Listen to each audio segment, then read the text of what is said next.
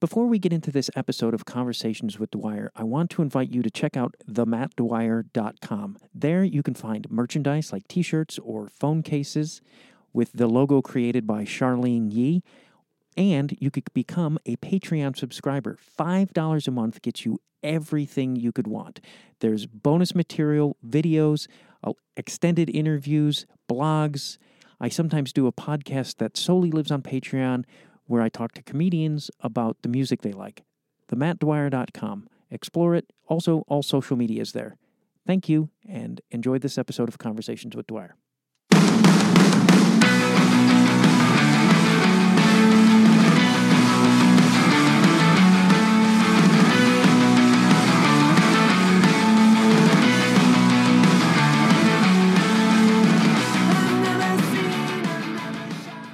Hello and welcome to Conversations with Dwyer. I'm Matt Dwyer. This is a music pod- podcast or podcast. If you're from Chicago, it's a podcast. Uh, that speaking of music, that song that played me in is called "Hit the Brakes." It is by Plosives, and one of the members of that band is, I'll say, the legendary Rob Crow. You may know him from also from Pinback, Goblin Cock, many of his uh, releases under his name, Rob Crow as well as, as I've discovered on Reddit, 50 other projects that he either fronts or plays on. 50. That's insane. That is a man who is a creative uh, force, we'll say. I got distracted there because my phone dinged. A pet peeve of mine. But anyway, the song Plosives is a new band of his, and he did it with John Reis of Hot Snakes uh, and Rockets from the Crypt, Drive Like Jehu, and Atom Willard from Against Me, and Jordan Clark from Mrs. Magician. So that's uh, quite the lineup of people, even though I read it. Did it sound like I was reading? Uh, that's a single. The album will be out in early 2022 uh, on on uh, Swami, the Swami record label, which is uh, John Reis's label. Uh, there is the single is out, so that's how I got it. I purchased the single. I didn't I didn't stream it. I purchased it, as you should do with all music. Also, Plosives is playing. If you if you listen to this episode as it's released, they're playing November fifth at Alex's in Long Beach and at Quarter Yard, Court, Court Quarter Yard, Courtyard in San Diego on the sixth. I hope I typed that into my notes correctly. But if you're from San Diego, you could probably Google it and find it out. So my apologies if I fucked up the name of that venue.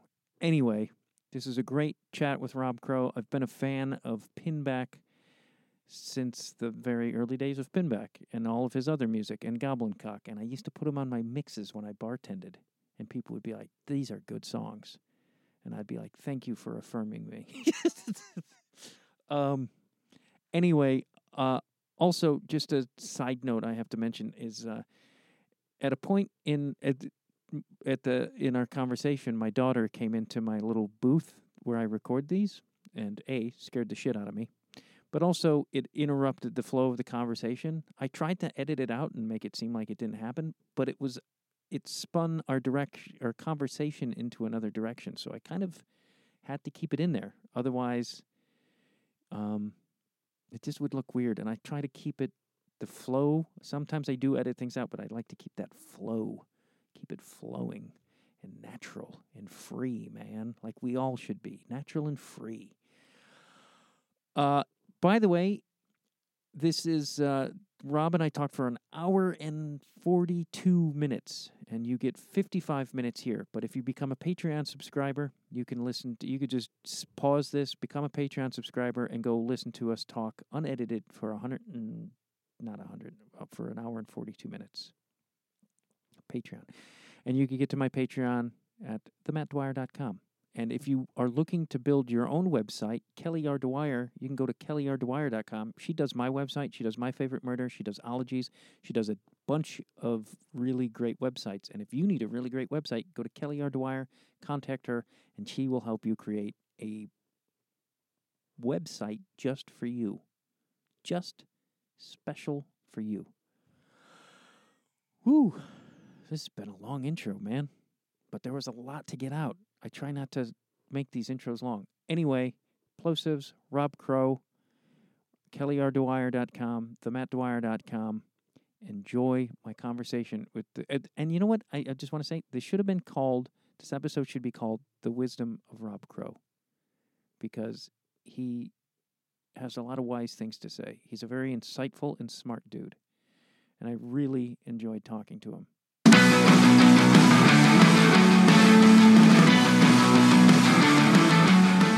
What part of Jersey did you grow up in? Oh, my parents split up, so I was bopping around a bit. There was, uh, let's see, uh, like Lindenwold, uh, mostly in like um, Collingswood, between Collingswood and um, oh fuck, what township? Like on weekends, I'd be in this. Uh, fuck, I don't remember what the name of the township is. I'd spend my weekends. Is it all like very? It- but total piney, like Pine Barren farms and oh wow! ticks and So not even A suburbs. abandoned, uh, uh, you know, little barns and various pornographic materials in the woods, whatnot. Boy, that is uh that's something because that was like finding gold at, when you're like a young boy. Because I remember know. that clearly, and just weird. Like, like why did somebody like I, I, I don't know if one wants to ponder why there was porn magazines in the middle of nowhere. Uh, it was, yeah, it's not the kind of gold I'd want to be sifting through. yeah, Other I- than with my feet, I mean, it was nothing compared to what my dad just had lying around anyway. Yeah, yeah. My dad had stuff like scattered throughout, like all over the house. Like he had it hidden, and I'm uh, like my dad. Not hidden on my end. oh, really? It's just out.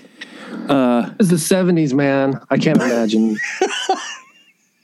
Yeah, I remember going to work with my dad too, and there was like a stack of magazines in the in the men's room, and I was just like, is, I think I was like ten, and it was just like really confusing. Of like, I couldn't figure out why they were just in the men's room. It was very strange to me. but yeah, did uh, what? Because I because I saw that you made a comment about like you you- were into the residents and Captain Beefheart. yeah. And I was just because I was thinking of like I think we're roughly in the same age range, and like I was just like, man, that stuff is like was so foreign to me until like much later into life, and I was wondering when that sort of entered into your world. Um, let's see. Is I always had uh, a really huge interest in music that was, you know, tougher, weirder. I was not happy with what was on the radio usually, even though at the time at least you had like uh, some of the Kinks and the Who and stuff and stuff like that. At least trying to get a little weird, and um, but yeah, I was into and I remember distinctly in fourth grade just being into anything with a synthesizer in it. And like the only thing I could find was like Boy Army and uh, uh, and like Tangerine Dream. I was really into um, just just any weird thing. And I think the first time, well, I always saw the Residents album covers and was like, oh, and then read about the the concept of the one minute song, the commercial album and I always thought that was the coolest thing. And uh, a lot of my, you know, years of my earliest stuff is like, oh, let's see how much if I can make that shorter and weirder. And you know, there was a lot of trying to do my own version of the commercial album for a lot of early bands I was in. Yeah, it's yeah. There was guys in, who were older than me who were into the residents and some stuff, but I don't think it quite. I don't know. Was it very much like uh, what? Well, I guess it wasn't classic rock then, but like in my town and and, and what I grew up with, it was like it was the Doors, it was Zeppelin, it was all that stuff, and it's like to be. I don't know. I thought I thought it was interesting that you were able to find that sort of stuff early on because it seemed. I to- went to a lot of, uh, th- uh, how do you say, uh, like the Berlin auction, um, like flea markets and things with my dad, who's always trying to find, I don't know what he was trying to find really, but uh, I'd go through all the dollar records. It was it's funny they were dollar then, they're dollar now. Just go through all the records and uh, try to find anything with a with like it looked like maybe that's a synthesizer on the cover, and you'd get sometimes you'd get like the raddest album cover like Starbuck, and it'd just be like, nope, that's not happening. Would you Uh. and you would just buy anything that sort of even gave the hint of being different? Mm, uh, yeah, yeah, I would try to. So you, I like sometimes you look upon like clones of Dr. Funkenstein. like, wow. Yeah, Lou Barlow pointed out to me that that the in when he was on the show that like the '80s, at least for where he was, was like a really mixed radio time because he's like you would have rap and you would have like new wave and then you would have like a Zeppelin and I was like I didn't I seemed to miss that but I guess it makes sense that there was so much happening in the 80s that some of the stations might have been really mixed in that approach. Well, I, I try to stay away from the radio in general. Um, I knew, yeah, early on, I knew that I wasn't gonna, you know, everything was shaped to make people want a certain kind of thing. And if you wanted to like find any good stuff, you know, aside from maybe Dr. Demento, who would sometimes play like the Residents or even the Descendants or things like that, you, you weren't gonna, or or even things making fun of punk rock. Was closest to punk rock. I was going, oh yeah, but you know what? The the the thing the the a thing that really got me going was uh, when HBO started playing Over the Edge, um, and that had like the Ramones and some good cheap trick and stuff. And I got I had a little Panasonic tape recorder I got for uh, Christmas, and I would just record all the music parts off of Over the Edge, and uh, wedge the the tape recorder in the in the in the handlebars of my bike and just drive around ride around listening to like those one minute snippets of you know 30 seconds to one minute snippets of songs over and over again. Is and then try to find those things. Is Over the Edge the Stallone arm wrestling movie, or am I remembering that? that's over the top Should I, should I be embarrassed right now that I made this mistake? no no man no reason to be embarrassed about anything What? When was the? Because I find it interesting that you were. Uh, when can you put like an age to when you were like, all right, the radio's bullshit. This is not going to give me what I want. Is is there like a specific time where you remember that curiosity, or that? at least fourth grade.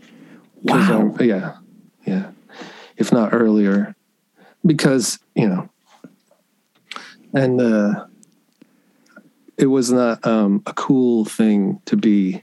it would have been way easier to and and way you know mentally and physically healthier to just go along with whatever was going on on the radio instead of being like he's trying to be different like no i just want to find something the good stuff yeah Is that th- was that because I can relate to that because in uh, my world was very much like there were the new wave kids and the kids who got into punk and it was it was not good for them. it was like and it was very much like a working class and there was a lot of stoners and there was a lot of like you like metal or you're something is severely wrong with you and it would and I mean I I got smacked around on the bus by the Iron Maiden guy. but at- Yeah, but it's weird. Like the, none of if hmm, in a lot of that kind of thing, if the people that were choosing those identities and as and using those as the reason to be harmful, listened to the, actually listened to the words of the things that they were into, they wouldn't do the things that they were doing. Yeah, it was. I think uh, it was hugely the culture of my town, of which was very, uh, you know, angry working class, and I think it just and uh, and and it's it- like ev- as far as like the metalers and the punkers and all that, except for the people that actually wanted to like listen to this music, a lot of it was just kids going to the Halloween shop and picking a mask and going, okay, I'm going to be Jason, you can be Michael, and this is how we're going to act to each other. I don't know, because realistically, in there, I, there's a lot of people that say, "Oh man, I'm into all kinds of music," and that is a good way to be. Except those people are, are it's usually a fallacy. I I personally think that there is some of every form of art, no matter what it is, that is is transcendently good, but nine nine point nine nine nine nine nine nine nine, you know, of all art is total garbage, and you have to sift through it and you have to find it, and a good ruler of and like uh, a good ruler of this is um, if somebody is promoting it it's usually garbage.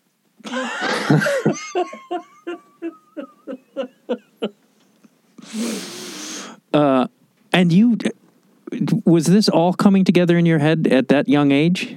Uh huh.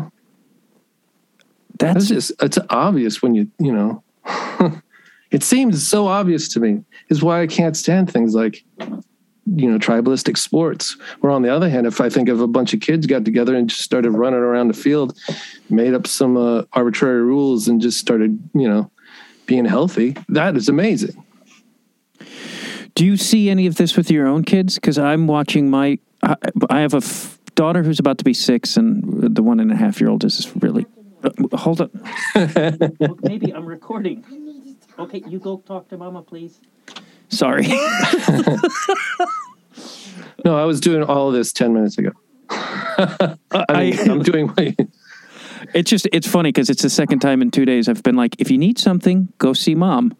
And then she still comes into my workspace. yeah. Well, it's not going to stop. It's just, you know, because they're thinking like, what could be so important that they wouldn't want to, you know, help me figure out, you know, this little thing. It just takes a second.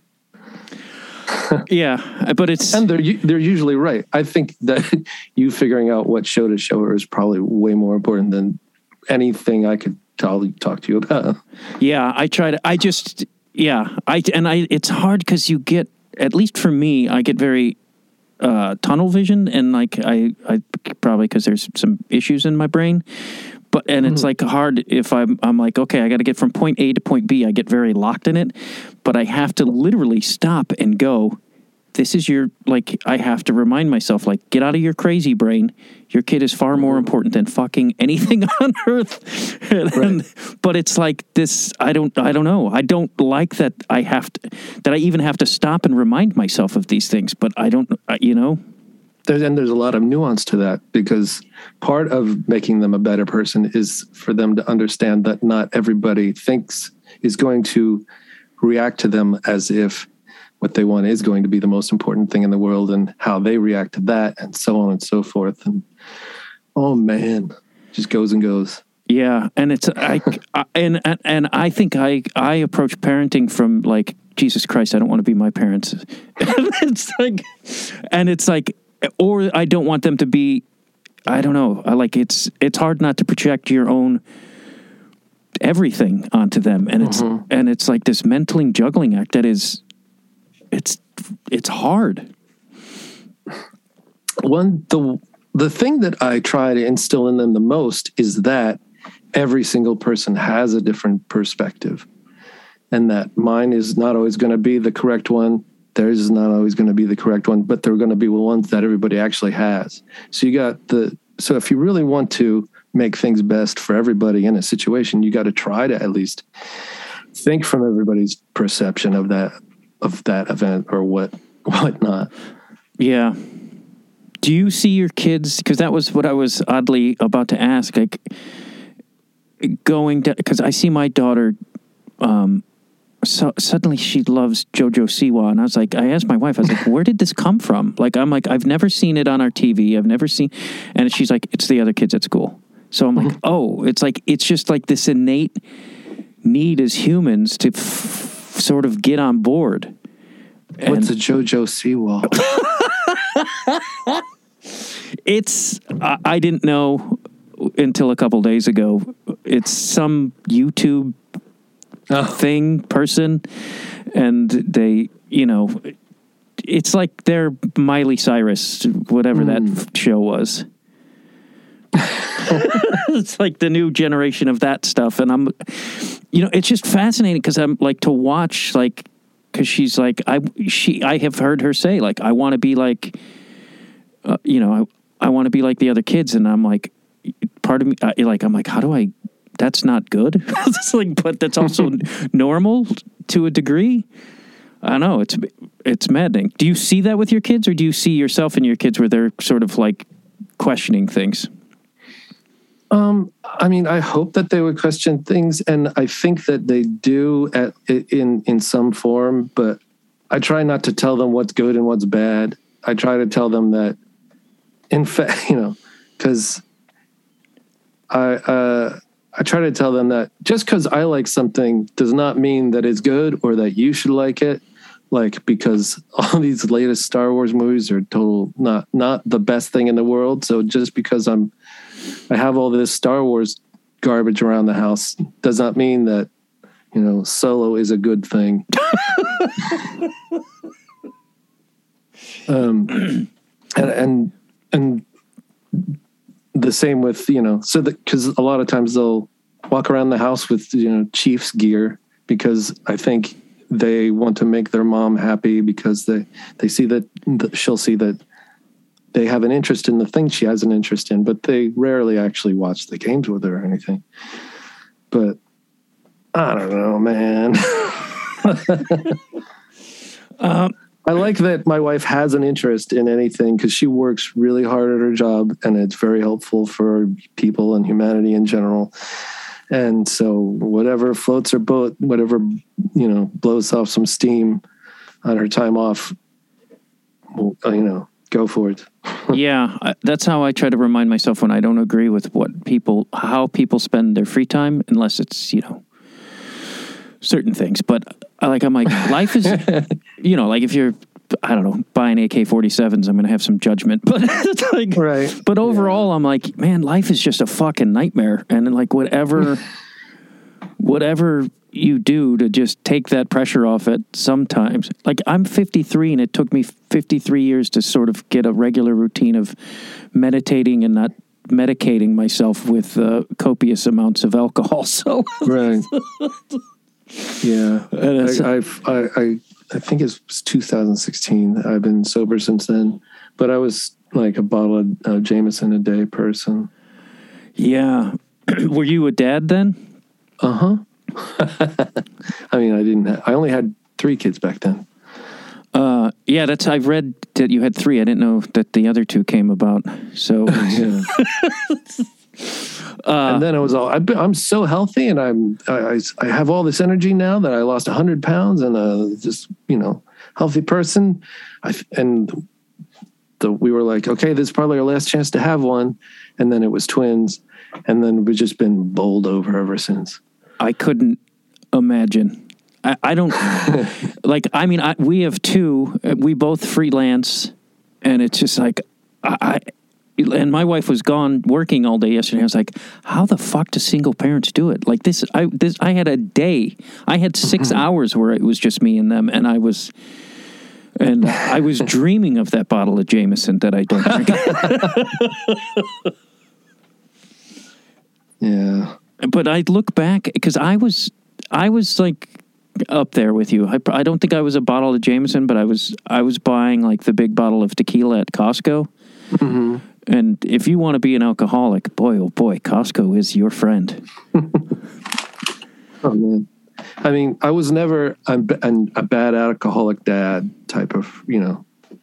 I, but I had a sense that if I didn't change my life immediately, that who knows, I could end up that way without even, you know, knowing I was doing it. So that's all it took. Like, change your life and just stop doing all this dumb shit. Yeah, that's my wife gave me because I wasn't either. I was I was, you know, I'm Irish, so I, the, Yeah, the joyous too. side comes out. it's like, but she was just it was more like a health thing. She was like, you know, and that's all it took. And once she said that, I was like, yeah, this is bad, and I don't want to be that example for my kids, which is Yeah. because that's what it was. Like my grandfather owned taverns, and it was just this romanticized thing. And once I've gotten distance from it, I've been like, this is not a romantic thing, and this is like, it's like, Yeah. you know, I, I come from a long line of Irish wife beating alcoholics, and uh, it ends here. yeah. Yeah, and it's like you know, I don't want my daughter to. I remember thinking of like putting my doing bedtime stories, and just I'm like, oh, she's going to associate the smell of tequila with. Yeah, I have these. I have fun memories of fond memories of you know my grandma reading me from my album covers, uh, smelling like a Harvey Wallbanger, and like. That's But it's funny because I was always because I was a little kid into weird stuff. So I remember like just cozying up, and since I didn't have any kid books around, she would just read the lyrics for like uh, um, uh, this uh, like the, Gary Numan's "The Pleasure Principle," as if it was like a fairy tale. You know, that's wild. we're engineers. Do you think did it does that have anything to do with why you went into music, or did you know right away? Like, Oh, I always wanted to be in music. At first, yeah, always. It took forever to actually learn how to play a guitar correctly, but when I did, it was like, oh, this is it. I it. Then I was in, and then I had to play the fastest and most complicated, you know, things ever immediately, or the weirdest, most you know, like deranged, barely sounds thing, and then eventually calmed down and started figuring out how to write actual songs. that's how old were you when you went actually started playing guitar? When I started playing it correctly, I was probably 13, but you know, I had a guitar always, always, and I would learn like a song or two, you know, a chord or two, and just when I would go back and forth on the high speed line to, to my dad's on weekends, I would just bring my guitar and just be playing it on the on the train and playing it. I was always playing it, but I didn't know how to play it. So I was, you know, I could have if I had known anything about half Japanese back then, I would have, you know, had a couple box sets in me by the time I was 10, but I didn't. And, uh, you know, and I could never find anybody to play with either. It Did you- uh, Even though you weren't able to really play, were you creating? I was trying to, but it was like, eh, this is kind of garbage, but whatever. Was there anything memorable from that that you created, or was it? As you No. like, what, what? like in kindergarten, having a song about dinosaurs, you know, that's about it. and it's not good or anything. It's just open string. Ding, ding, ding, ding, ding. said, was the. I, when you started writing songs, was there a pro, like a process of figuring that out, or once you learned the guitar, was it just did that? Because you're, I mean, you're fucking prolific. It's like Right. I, I found a Reddit page that some guy broke down every band that you've created or played with, and there was fifty of them. Uh, that's probably pretty, uh, probably correct. I mean, that's an that's pretty wild. Like I was just like blown away by that. It's wild, but like, how many of them can you hum? Can you hum along to right now? you know, Uh, wh- when did you? Was it immediately like you're like, all right, I'm serious about this. This is this is going to be my life. I was always serious, but I could never find anybody to be serious with. I never ever found somebody that would try to just do the things. And I didn't have any money, so I was always just building amps out of toys around the house and breaking shit like that Panasonic tape recorder I was telling you about. If you take the two wires off of away from the recording heads or the play heads and then you attach them to a wire and put it inside your electric guitar a sound will come out and be, and that was how I would make my first amplifiers just out of like clock radios and things like that and just so louder sound would come out and try to make it sound like you know something tough.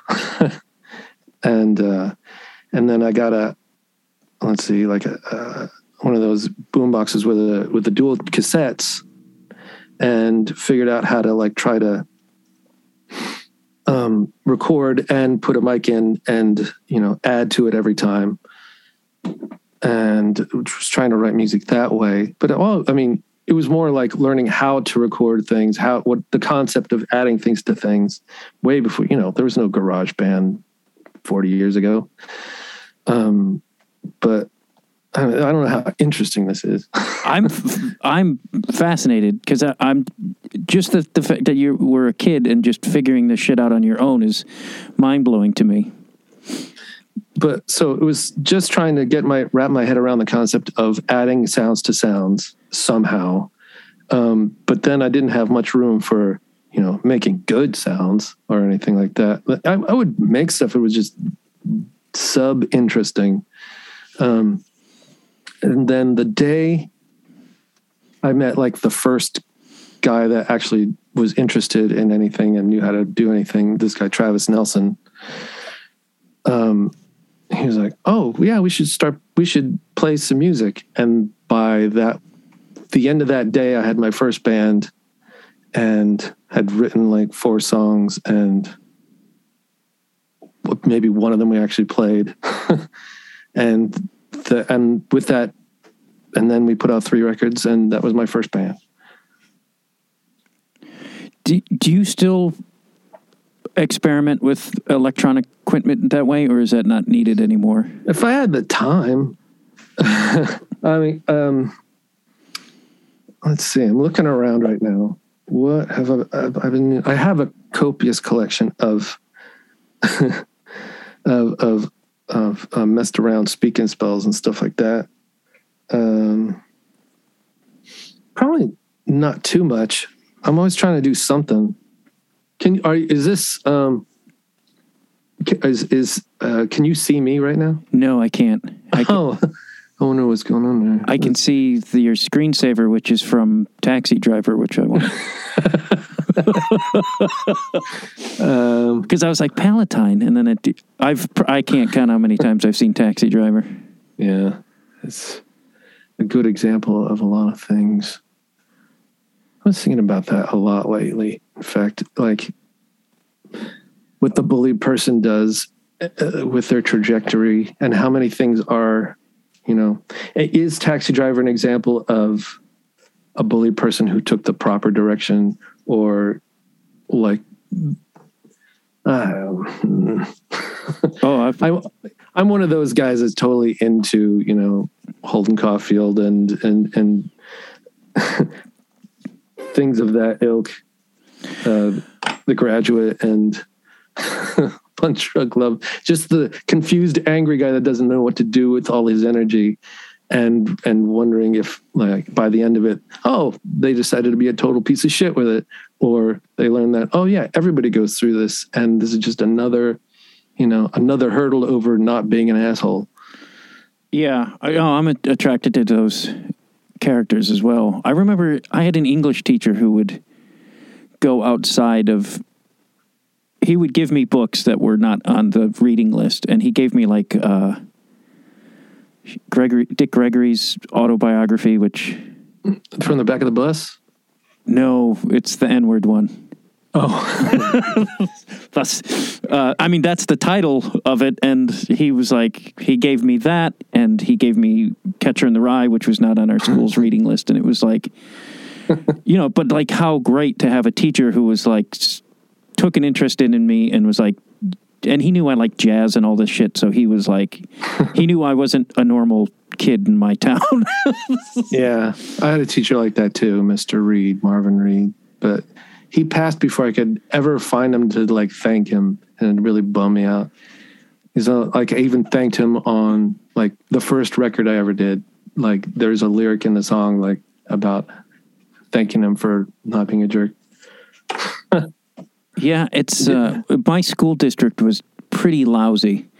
It was like the worst one in the state of Illinois, and like there was not. I, I, I passed classes I clearly shouldn't have passed. I mean, I was curious, but he was a guy that made it's like all right like he knew I wanted to learn. He just knew I wasn't going to do it the way that this shitty school was doing it. And it's like, I wish I could find him. His name's Mike Scott, and the only other Mike Scott I can find is the front man for the Waterboys. So I'm pretty sure that isn't my teacher.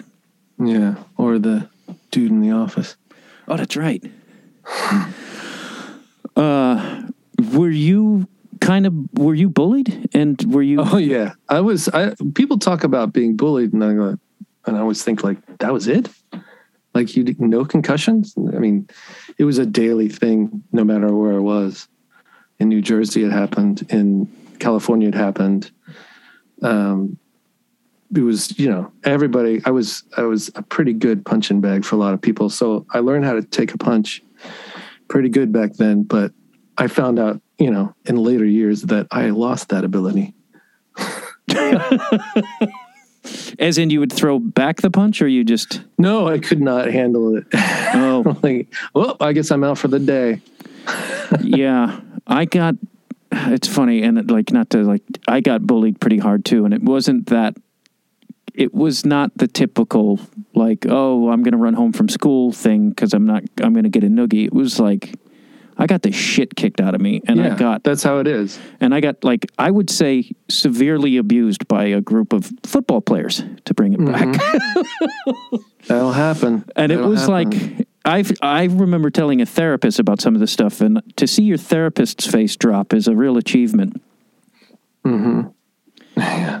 But it was, and it's like it's weird because I you and I was just curious if you once that sort of becomes a part of who you are when that's ingrained into you as a young kid. I felt like I carried that for years, where like in a bar or something, uh, those the older version of those bullies would find me. it was like, Right. It was like the cycle. Like I, I think I snapped out of it. At, I think bartending actually made me snap out of it because I had to be the aggressor in a lot of ways. But not, and that's something I'm not good at. But it's just interesting that Right. like you carry that shit with you for fucking ever, and it's like people can smell it on you. Yeah. It's it's wild. like people go like you're just trying to, you know, he's trying to, you know, there's some kind of weird psych- psychological thing with them where they think that you're trying to purposefully be a target. And that was i don't understand people thinking that about anybody or wanting to be that. I don't understand also the kind of rebellion that people would think that i was doing. Like oh he really hates his parents. He's trying to make them no i'm just trying to do the right thing man. Not a, i don't understand the rebel just straight up reactionary rebellion if you're not trying to make anything better then then just making a mess. But uh fuck i was i had something. Uh oh shit what were we talking about there? Uh, Holden oh yeah. And, uh, bullying um, or the teachers. teach uh,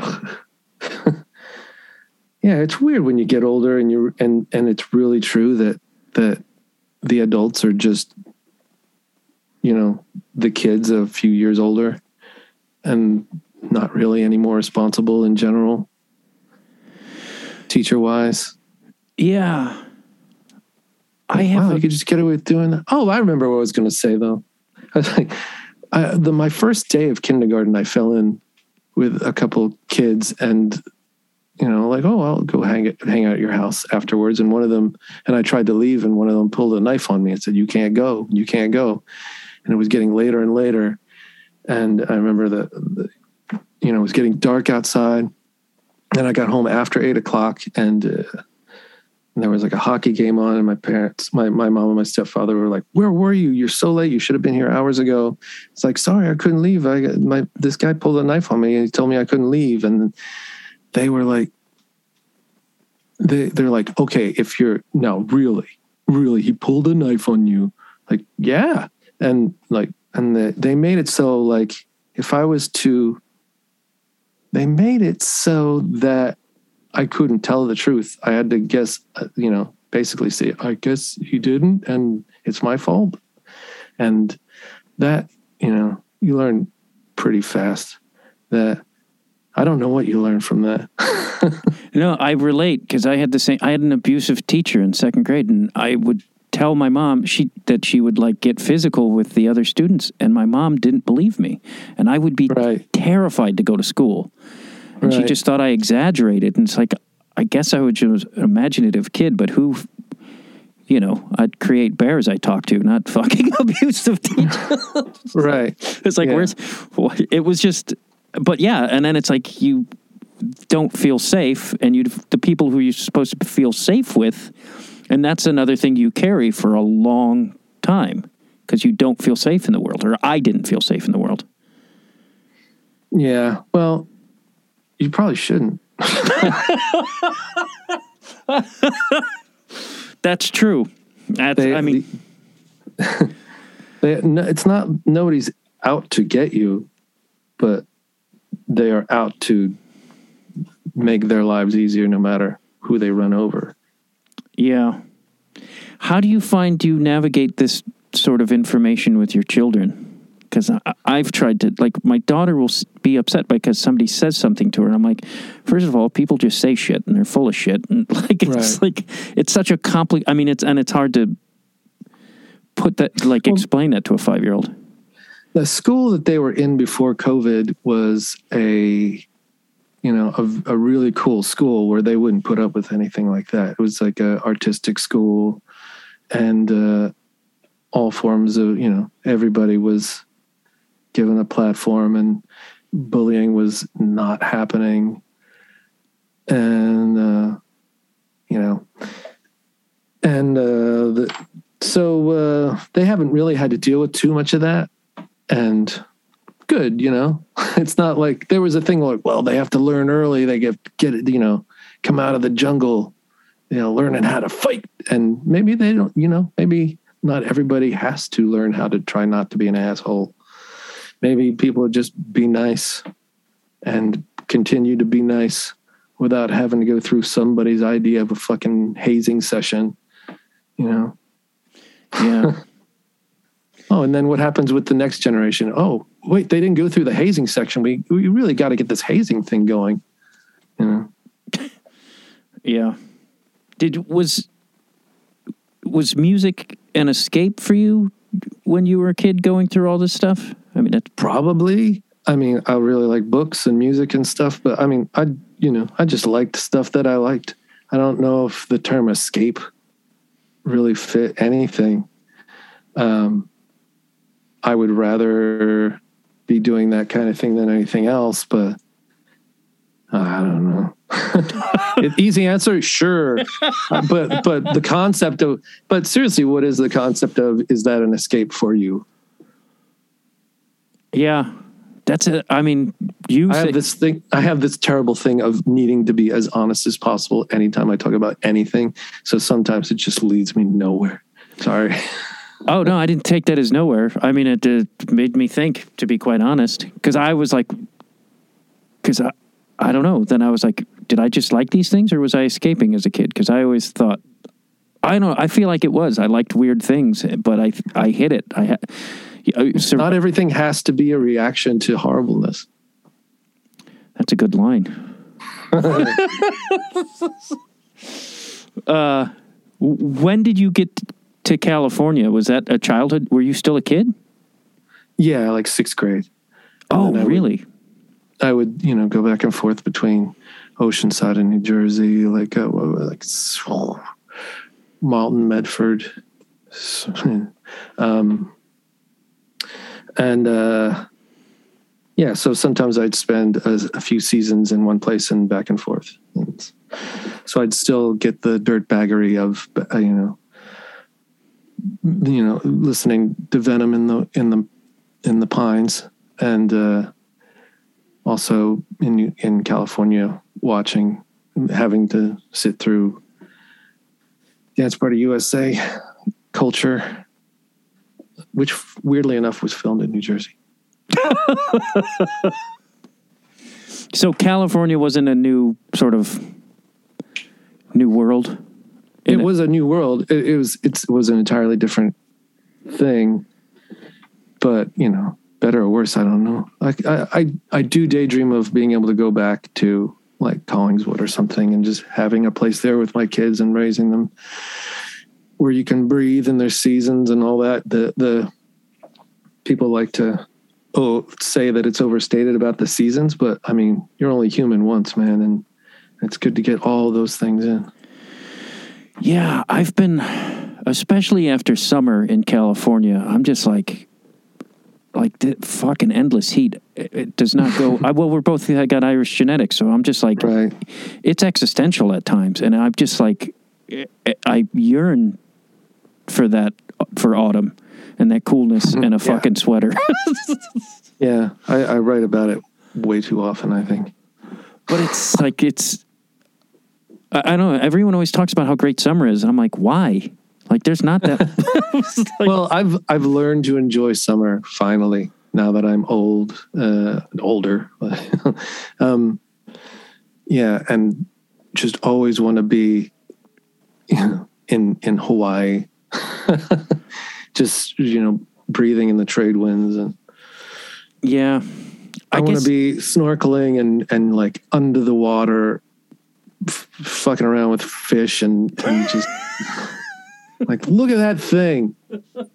It's real. It's right there, and it's been there this whole time, but nobody notices because nobody goes three feet under the water. I really dig it.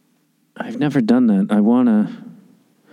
I want to. Every time I like get into the ocean, I'm like, oh, this is great, and then I won't do it for like a year or two. Uh, I, yeah, I, I'm- I've always been really good at body surfing, and never tried to use a board because I considered it bourgeois or whatever. But I, this year was like, okay, I'm going to learn how to surf, and I like finally there was an opportunity to hang out with a friend of mine, and he brought a board, and it's like, okay, here's what you do now, do this, and I immediately broke a rib. Oh, like, okay, oh, I gotta go. Uh, Maybe in a couple days we'll come back. Yeah. that's funny because I've been entertaining the idea. I was like, I should learn how to surf, but I'm also. It's like I'm also 53, and I'll probably Right. that won't go well. yeah. Who knows? Though, I mean, I, at least now I know what muscles to exercise. Because, I mean, yeah, different ones than I do exercise. Yeah. But I always feel like mentally better after a day at the ocean. Like it seems there's like Mm. surely something that gets cleared out of the noggin that makes me feel like a better human. Yeah, totally. Like there's oxygen and it just goes on forever and you can see there's a permanence to looking out there, you know, a Yeah. permanence of, no, of, of, of nothing. Do you do you meditate or anything? I fucking wish I could. I, I, I don't have the, I, people, it's, I can't. I try and I try. Even when I was a little kid, you know, I'd read like Carlos Castaneda books and be like, okay, I bet I could do this without drugs.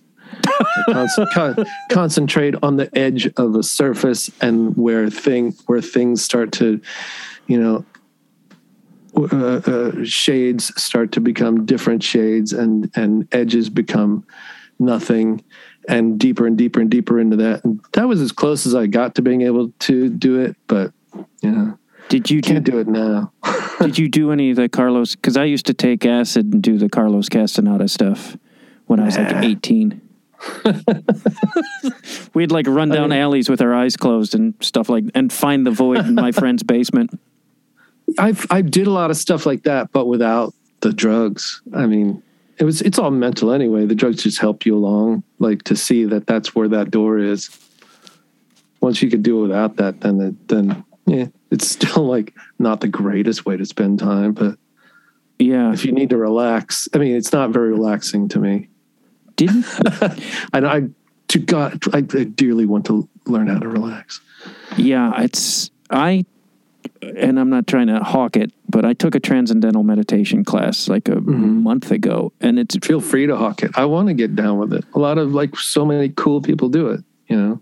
That's the thing is I started working with a dude who does it, and it was like he's just so and I have other friends who did it, and I've tried various forms of meditation. Like I've like for like 15 years, I've been like, okay, I'll try this, I'll try this, and the only thing that I think helps, and it's like the great. There's nothing like they're not like pushing any spirituality on you. They just leave mm-hmm. that to you if you wanna. Yeah. You, so it's that. not like which I think there is a reputation of people like oh it's gut and I'm like no one said shit to me. I, they taught me how to do like they taught me how to do this thing and then I went on my way and that was it. But the thing that I think it, it helps me with it because I have a very active mind and I don't know how to relax either and like every fucking moment of my life is like I should be doing something right? Instead of watching this movie. But they give you a mantra. So you have a so it's a it's not a it's just like a sound or a word that you that you focus on. So it's not like you're trying to focus on breathing. You have something that you could sort of repeat in your head as you sort of desire and if it fades it fades. So that having something to focus on is what helped me because otherwise I'll be you know doing my shopping list.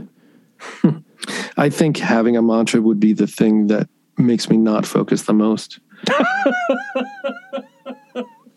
that whole concept of having a mantra and and like just that alone is is, is a boogaboo to me somehow. Uh, But the idea of having to repeat it over and over again, ooh, that gives me the heebie-jeebies. Yeah. I mean, it goes away too, though. It's not like this constant thing. Like, I'll forget about it and, like, it just sort of.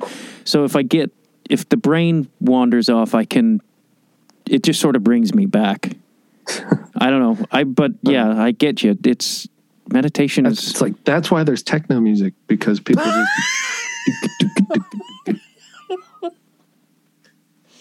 And- Although, okay, here's the thing. Our mantras, and I, I'm not asking you to tell me yours or anything like that, but I wonder if mantras are how many, you know, how many syllables are generally in a mantra? If there is there one that creates its own, you know, uh, form of, you know, depending on how long the word is, or how, or even how you pronounce it in your culture. Yeah. like, I wonder if that changes because somebody's like just saying uh, your mantra is no, but if you're, you know, from New Zealand, you're like.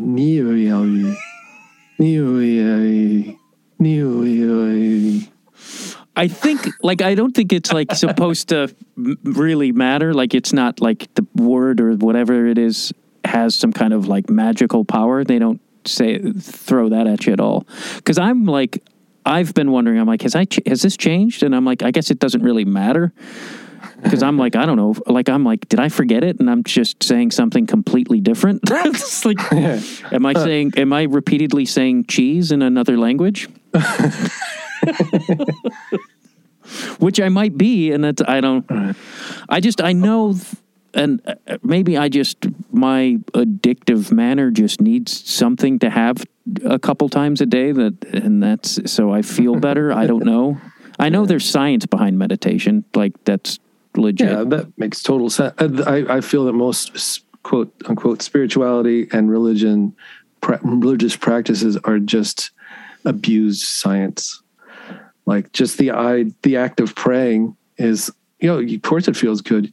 You put your hands together like that, and you and you sit there and you breathe easy with your hands to your chest, with your arms to your chest. It just feels good. Than to say that, oh, we're doing this because of this bullshit reason. Do you have any? uh, Are you at all? Fuck no. I Yeah. don't believe in anything that you have to believe. Yeah. It's weird. Did you find because when I had kids, I was like, "Do I need to like?" There's like those weird like It was never more obvious that that was all a crock of shit. I don't even necessarily mean like a god or anything, but I'm like, do I need to have? Uh, I don't know about you. Like, how old were you when you had your first kid? Fuck, I don't know. I times I I've been on my I, I, I try to sit in on my wife's trivia team, and so many questions are, oh, what year did this happen? And like, so uh, I don't know what year that was. I don't know how well how old I was for any of that stuff. I mean, if it's the closest I come to that whole, you know, what what is it? Uh, glitch in the matrix. yeah, I guess yeah. For me to ask that question is fucked up because I have to sneak my wife's license to see when her birthday is. Like, like I have to really think about it when somebody asks me what year my wife, uh, my daughter, like, and Right. ti- everything's kind of a blur to me, and I'm like, isn't it the way? I don't know, not to sound really fucking hippy dippy, but time's kind of a. It's like a very post-industrial thing of like nine to five and time. We got to stay. It's like people they're Well, it's somebody else's concept of of reality, really. That, but it's Yeah. uh, you know, it's um, oh fucking, what's the word? You can put a, you can set it. uh, fucking obvious word. Construct? Ah, I'm an idiot. No, uh, it's blah blah blah. oh yeah, blah Yeah. blah blah. It starts at one is here and five is there. Blah blah blah. Anyway, sorry. No, I just felt when I had my first kid, like I had because I was forties, and I don't. I'd been a fuck off my whole life. Like I had no, I had no responsibility, and I suddenly hmm. found myself like really, like who am like I, I think that you did though. I was I, I was starting to think lately that I think that's what life is. That's what propels life, uh, an enjoyable life at all is a responsibility. But people's idea of what spons- responsibility means, like you say, uh, you want to get a set together, you have a responsibility. You know, it's a responsibility for fun, or it's a, not necessarily a responsibility for anyone else but your happiness. But like oh shit if i'm going to have this kind of a fun i got i'm responsible for setting you know the cards this way oh that's you have a lot of wisdom, Rob Crow. uh, But it's true. It's like I just had to, you know, I, my I did like that's true. I just, but I in everybody else's view, I was like this guy who, you know, I didn't have I didn't have credit. Like I I didn't have bad credit. I had no credit. I just Right. and I'm like and I didn't give a fuck until I like got a kid. And I was like, well, I guess I should have credit. right I guess I, should work on this thing. i am i don't know how uh, possibly i don't know how, what the word the alternative word to blessed is but uh to have a, a partner that is all about doing that stuff like is and um, knows how to you know figure out all the you know what credit is i don't know I mean, it's a load of bullshit because my credit Right. union gave it to me, and I was like, "Oh, you can just give this to somebody? Like that's bullshit." i it's when i start having to learn other people's constructs of how i'm supposed to you know live my life or or earn thing anything i just shut down usually Yeah, me too. And somehow I've credit score uh, uh, yeah. I don't know how I became the one who's in charge of that shit in my relationship because my wife my wife is the smart one. Like she has that's me here too and I just don't and I'm somehow I'm the money guy and I'm like I'm the money guy who would blow his rent drinking? Like that's not Oh, yeah. I, I'm definitely not the family money guy. I don't know what's going on. the only good thing is that I can still I can go buy records and I don't get you know because I'm like yeah I have money to buy records when I don't. That's the only bad thing I do now. but she'll but the, you know half the time they they come in the mail so she's like oh here's another one. I'm like and then I'll make some kind of vague statement of how it could quite possibly have come from a label. Oh, I have no reason to to make up stories to my wife or anything. Oh, she knows I'm full of shit. I, it's, it's more of just a game. I would, All right. yeah. That's I would I, I try to stay away from games in general when it comes to social, uh, uh, you know, interaction. I'm I I, I yeah, it, it, it weirds me out. Yeah. I'm yeah, I, I have this problem with honesty where I'm just like yeah, it's probably I probably take it too far, but I don't know. No, that's a good problem. I think that, I mean, I do. I think like, and I, it's, it's strange that we have to navigate like saying the truth uh, often. And I'm like, this is why everything sucks, especially like in where I live in Los Angeles, where no one like says, it's like, we should say the movie sucks. Like, let's, because maybe they'll stop making shitty movies if we would just fucking say they suck. but everyone pretends it's like you know has have its uh, has its uh, moments.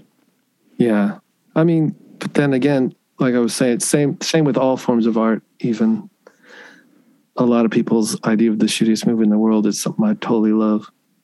True, that's and that's something I'm trying to because I guess I was a judgmental dick for a long time in in that regard. Oh, that's good. Be a judgmental dick. I mean, your opinion opinions are like assholes because if you don't use yours, you'll you will explode. yeah, because Steve Albini like he shits on a lot of stuff, and Good. yeah, And people, you know, I think people fear that. Like, I think people fear being that blunt. But I'm like, wouldn't it be better if we could just say it and then talk about it instead of like argue about it? Like, actually talk about it. Mm-hmm. Is that dreamy? no, it's cool, man.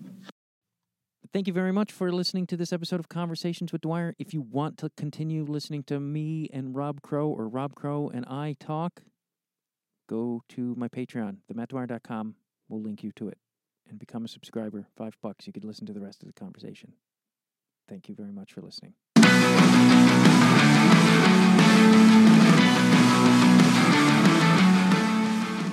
Thank you very much for listening to Conversations with Dwyer. Please become a Patreon subscriber. If you like, also subscribe to the show on your iTunes or what have you not, and tell your friends about the show. That would mean a lot to me. As well as uh, go to the link tree in the show notes or the themattdwyer.com or Conversations with Dwyer at the Instagram, and you could learn more about the show, buy merch, and all those great things. Thank you very much for listening.